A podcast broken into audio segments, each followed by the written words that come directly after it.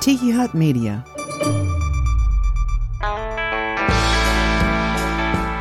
Pop the top on your favorite beer or whatever you drink from Tiki Hut Media. This is Soul Ramblings with Jerry Wicker.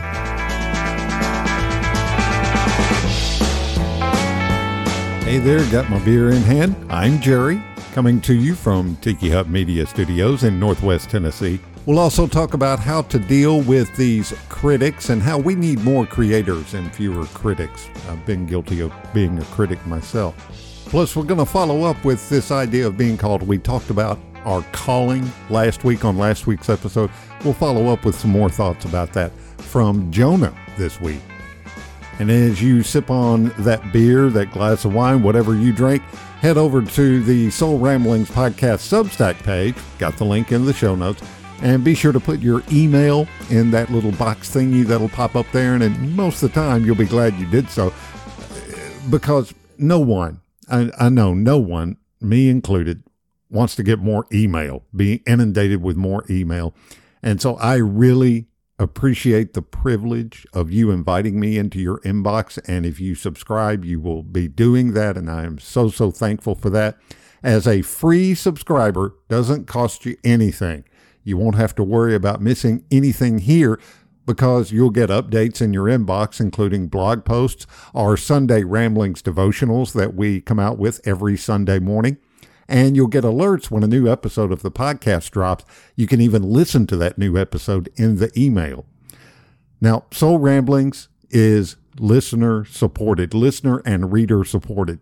So if you can afford it, please consider, would you please consider a paid subscription to help keep us going? I would really, really appreciate it. It's only $5 a month or an annual subscription for $50 a year. If you can't afford it, it is not a requirement. No explanations are required. There are no worries. I want you to continue to read, listen, and engage for free. Either way, whether you're a free subscriber or a paid subscriber, you can always see and hear everything. So subscribe on our Substack page, grab a beer, come on in. Everybody's welcome, and thank you for being here. Since we were kids, many of us have heard the story. We're very familiar with the story we call Jonah and the whale. And in this story, a prophet named Jonah gets direction from God to go to a city called Nineveh and preach to the people there, to call them to account for their sinful behavior. But instead of going to Nineveh, Jonah does what a lot of us do he runs away. He gets on a boat heading in the opposite direction. It turns out escaping God's call is not so easy. And as the story goes, Jonah ends up swallowed by a big fish. We have, over time, assumed that was a whale. Basically, he experiences a divine time out. And amazingly enough, it works. After three days, Jonah repents and prays, and the fish vomits him onto dry land. This time, Jonah does what God says. He stomps his way across Nineveh, preaching probably the shortest sermon ever. And what's really shocking is that it's one of the most effective sermons ever. The people of Nineveh repent. They turn away from their sinful ways. God has mercy on them and decides not to destroy the city after all. All's well that ends well, right? Well, that's not the end of the story, though because even though we usually turn Jonah's story into a cautionary tale about trying to run away from God's call. What happens at the end suggests that this story has another important lesson to teach us as we continue this week talking about our call and answering God's call. Listen to these verses from the last chapter of Jonah's story. Jonah went out of the city and sat down east of the city and made a booth for himself there. He sat under it in the shade waiting to see what would become of the city. The Lord God appointed a bush and made it come up over Jonah to give shade over his head, to save him from his discomfort. So Jonah was very happy about the bush. But when dawn came up the next day, God appointed a worm that attacked the bush, so it withered. When the sun rose, God prepared a sultry east wind, and the sun beat down on the head of Jonah so that he was faint, and asked that he might die. He said, It is better for me to die than to live. But God said to Jonah, Is it right for you to be angry about the bush? And he said, Yes, angry enough to die.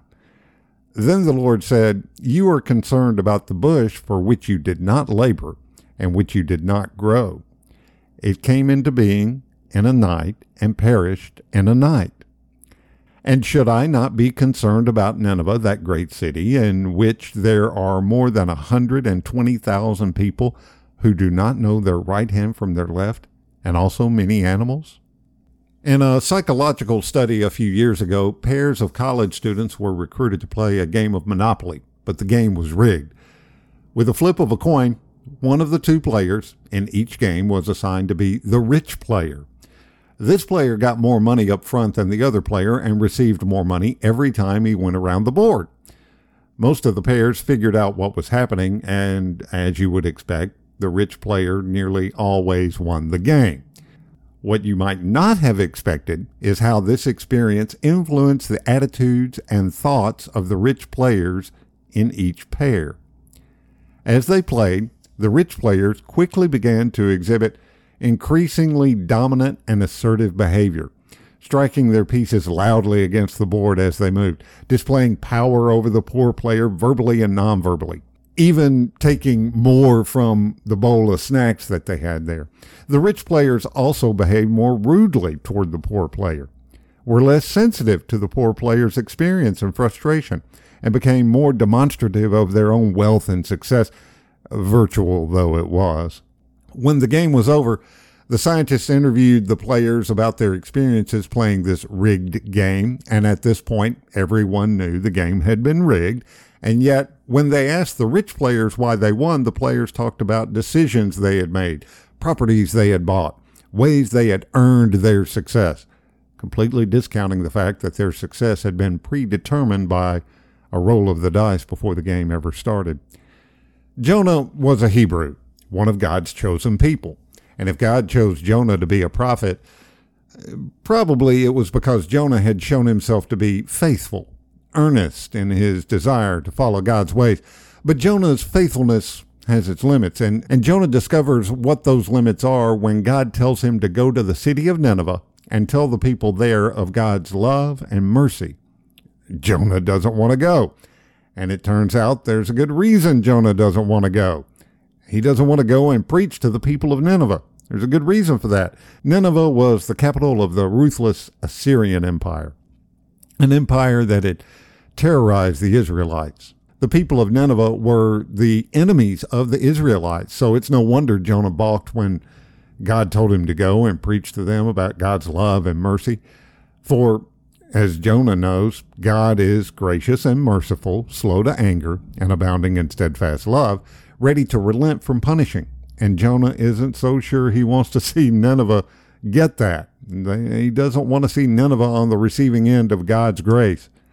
What happens to Jonah at the end of the book of Jonah when the plant gives him shade and it withers and he feels the effects of the sun and the hot wind? It's a perfect example of someone fighting against the current of God's mercy and grace.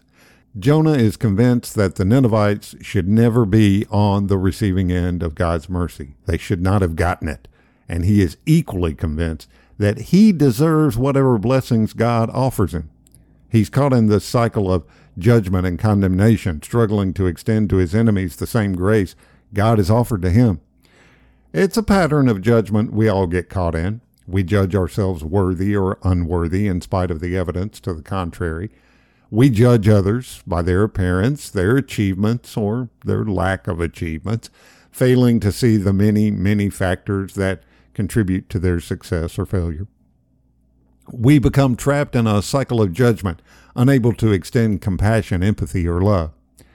There's a story in the Gospel of John. Jesus is teaching in the, temp- in the temple when a group of religious leaders bring this disgraced woman before Jesus to test his knowledge of the law and his willingness to enforce it. We've talked about this in recent weeks. These men are all stirred up by the currents of culture and privilege. After all, if the woman was indeed caught in the act of adultery, as they claim, then somewhere there was also a man caught in the act as well. But Jesus refuses to get drawn into that discussion about law, and he refuses to condemn the woman. Here and throughout his ministry, Jesus keeps trying to teach us the same thing God tried to teach Jonah. God is not transactional. Let me say that again. God is not transactional. God is not obsessed with right and wrong, guilt and punishment, success and rewards.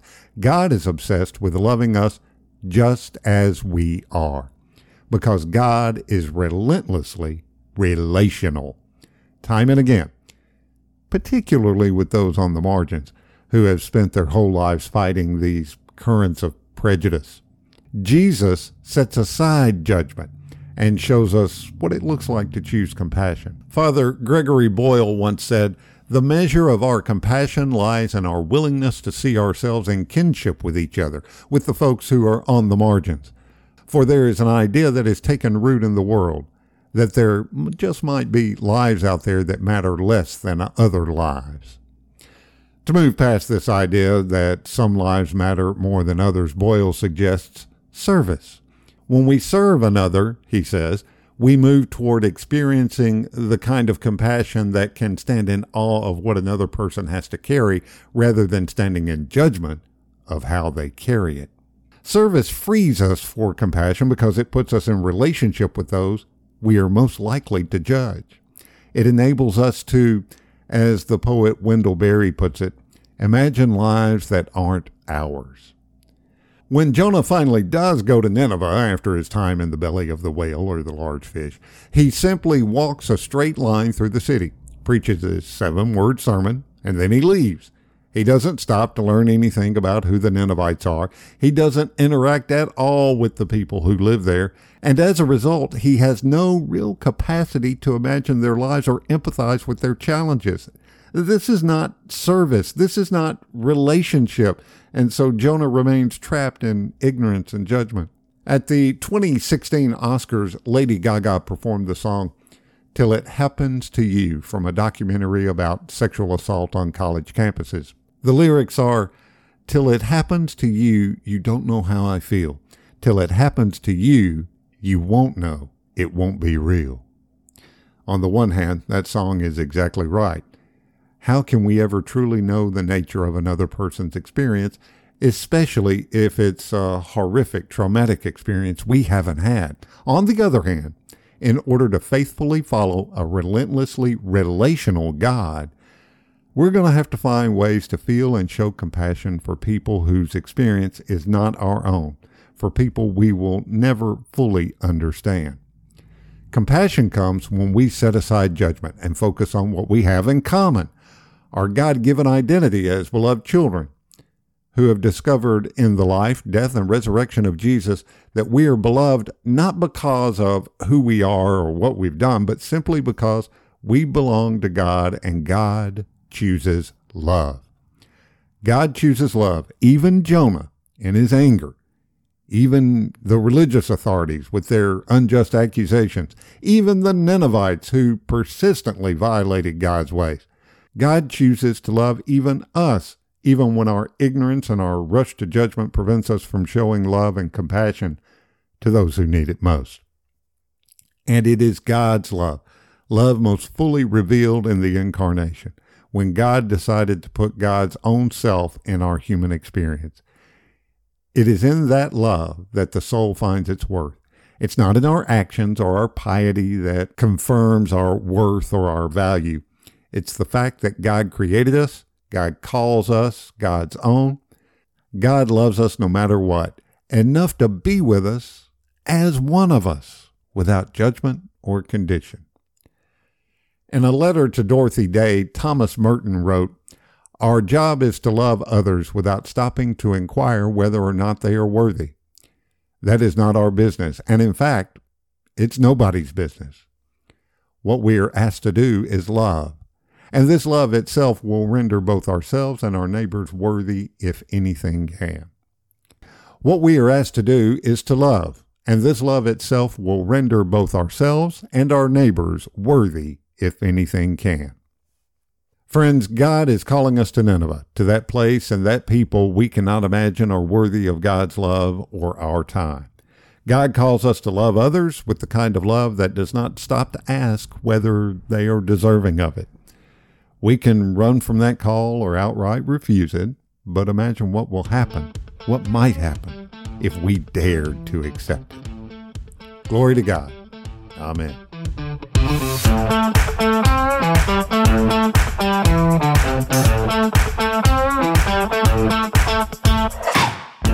It seems these days everybody's a critic. Just look at the things posted in the comments section of any article or online posting or social media, and you're going to find several people posting long explanations of everything they didn't like or disagreed with. And now, to be honest, criticism isn't always bad, but so often the way it's expressed in our time isn't very helpful. Technology has shifted a great deal of our interactions with each other from personal connection to online. And that anonymous way of interacting with each other online has created internet personas who have a knack for starting arguments. I've seen it happen and I've tried, there have been people that have tried to pull me into that crap before. Unfortunately, Christians are no exception. For followers of Jesus, and we claim to have the love of God in our hearts, friends, we don't always act like we we don't reflect the and not fitting of the God we serve. Jesus tells his followers, "We will be known by our love."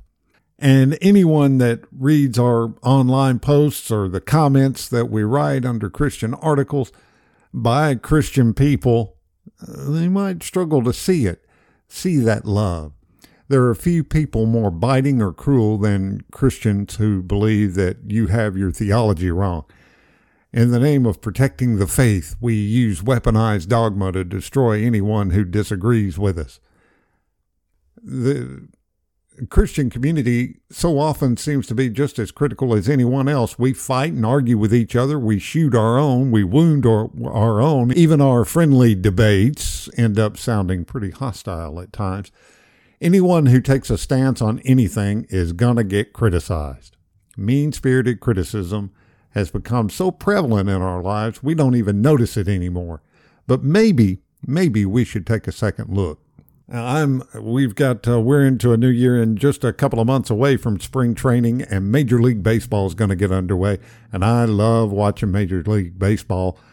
I get into this thing where I talk about comment about players who make mistakes and miss opportunities and I'll say things like that guy's terrible why'd they put him in and then we'd say something like when there's a bad coaching decision or manager decision, he should be fired. And then I realize how ridiculous I sound.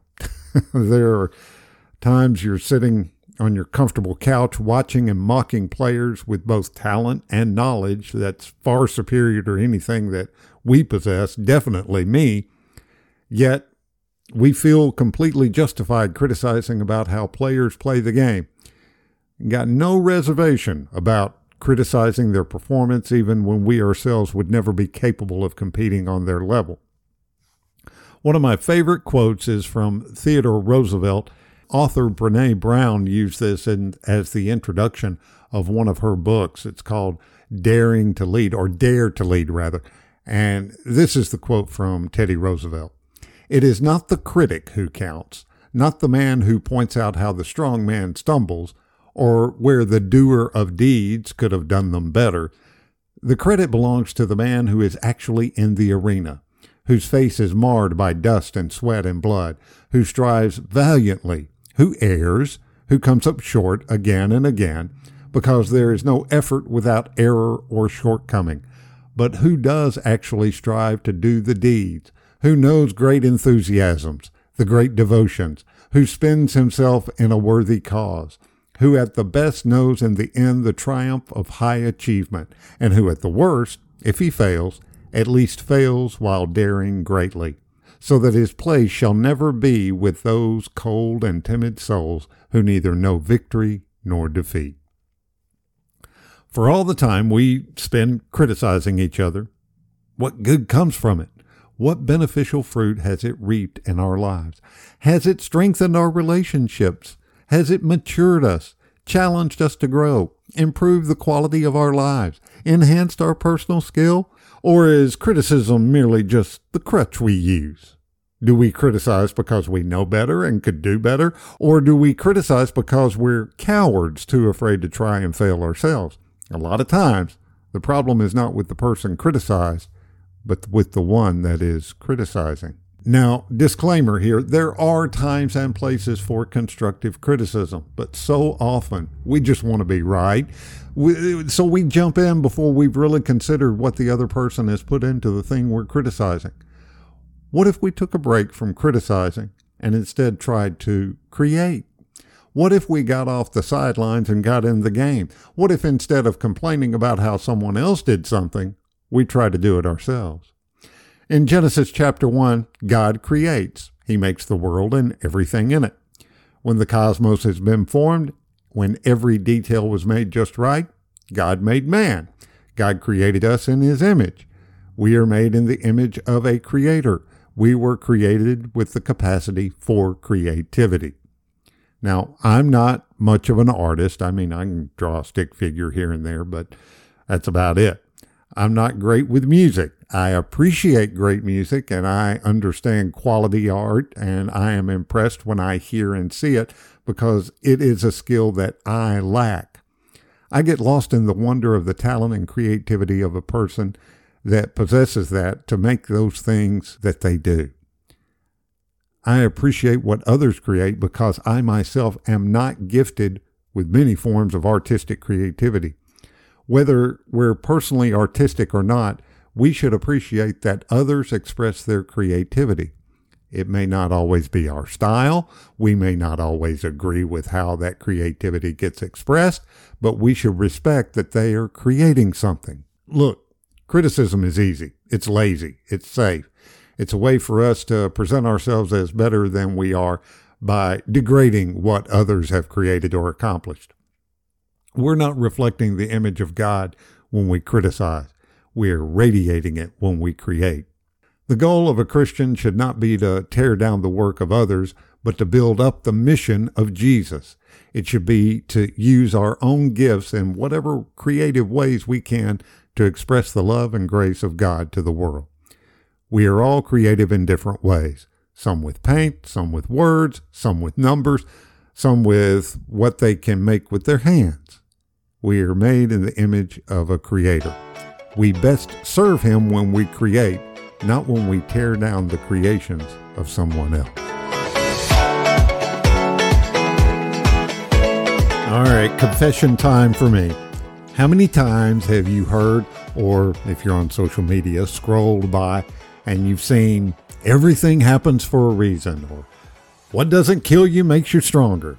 These cliche slogans are based in what is referred to as toxic positivity.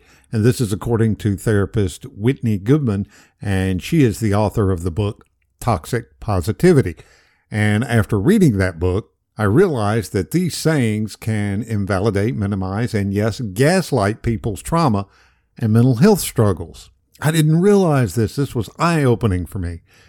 These things that we say, these phrases that maybe sound good can also induce shame and guilt, she says. Why do people say this stuff? Well, assuming the intent is positive, which with me, I have to say, yeah, my intent is positive. It's really because it's really hard. We say these things because it's really hard to know what to say to someone who is struggling. Showing empathy and compassion does not come easy to everyone. It is something we must it's a discipline. We've got to practice it and we've got to have that right motivation. And there were two things that she listed that I am guilty of saying. And when I read this, I went, ouch.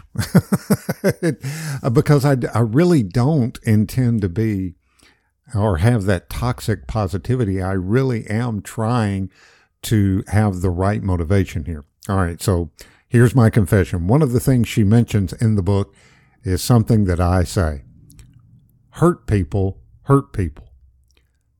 And now, pop culture and social media love this one. I've used it in sermons before. And it's an issue because it's often used to minimize or excuse someone's shitty behavior. Feeling hurt does not give you the green light to hurt others.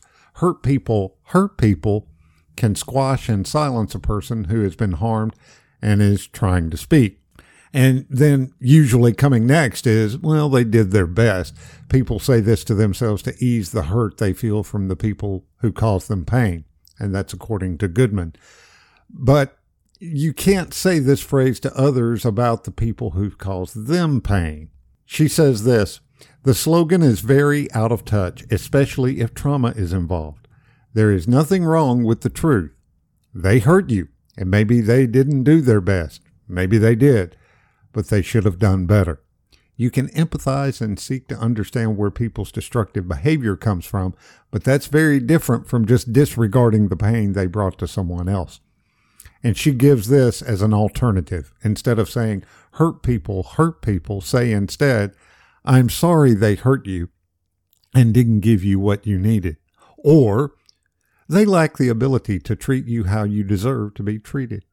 Hmm, those are better. I'm going to work on that. The other one is this, and I've used it recently. We're into January now, but back in November and December, I was really on this have an attitude of gratitude type of mentality, and I really tried to focus on having gratitude, being thankful for what I had. Now, there's nothing really wrong with that but according to this book, it's simply not appropriate to recommend gratitude as a solution to someone else's problems. Forced gratitude is what is what she's saying it becomes. It's not genuine or helpful. And this is a quote. She said, you don't need to shove your feelings down or change them. It's important to acknowledge, validate, and address them as they are. In other words, yes, it's a good thing to be grateful. It's a good thing to have gratitude, but it should be coming from us naturally. It should be something we want to do, the motivation behind it. It shouldn't be forced. This crappy, shitty thing is happening to you. You need to just have an attitude of gratitude. No, no, that's wrong.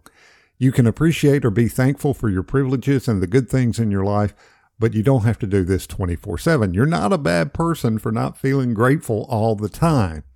Now, there, there is, of course, research that shows that gratitude can be helpful, but it works when it's a practice someone chooses to do because it benefits them, not when they're doing it because they've been shamed into it by someone else, like a minister or podcast host. True gratitude also involves acknowledging the negatives. So something she, a couple of things she suggests to say instead.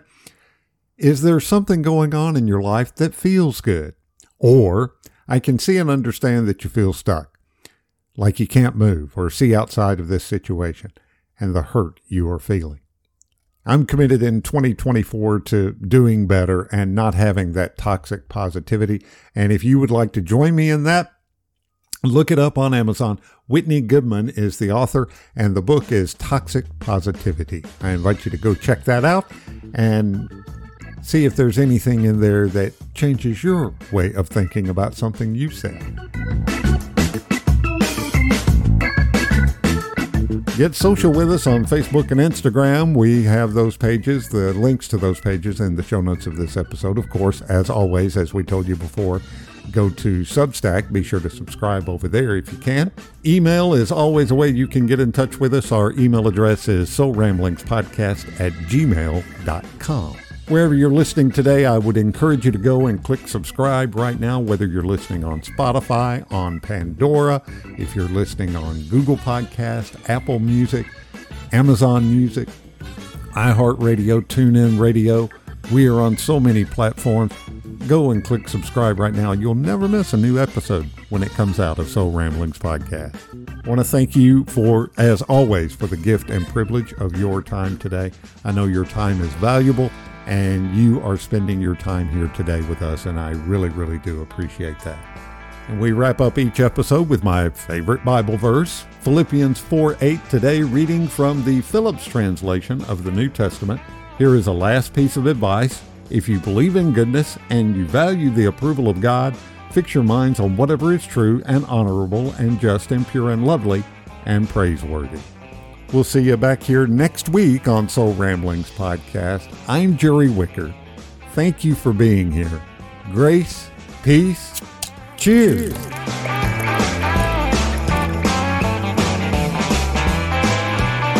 Thanks for listening to Soul Ramblings with Jerry Wicker. Download new episodes every week. And if you haven't already, subscribe and be sure to leave us a rating and review. Soul Ramblings is a Tiki Hut Media production.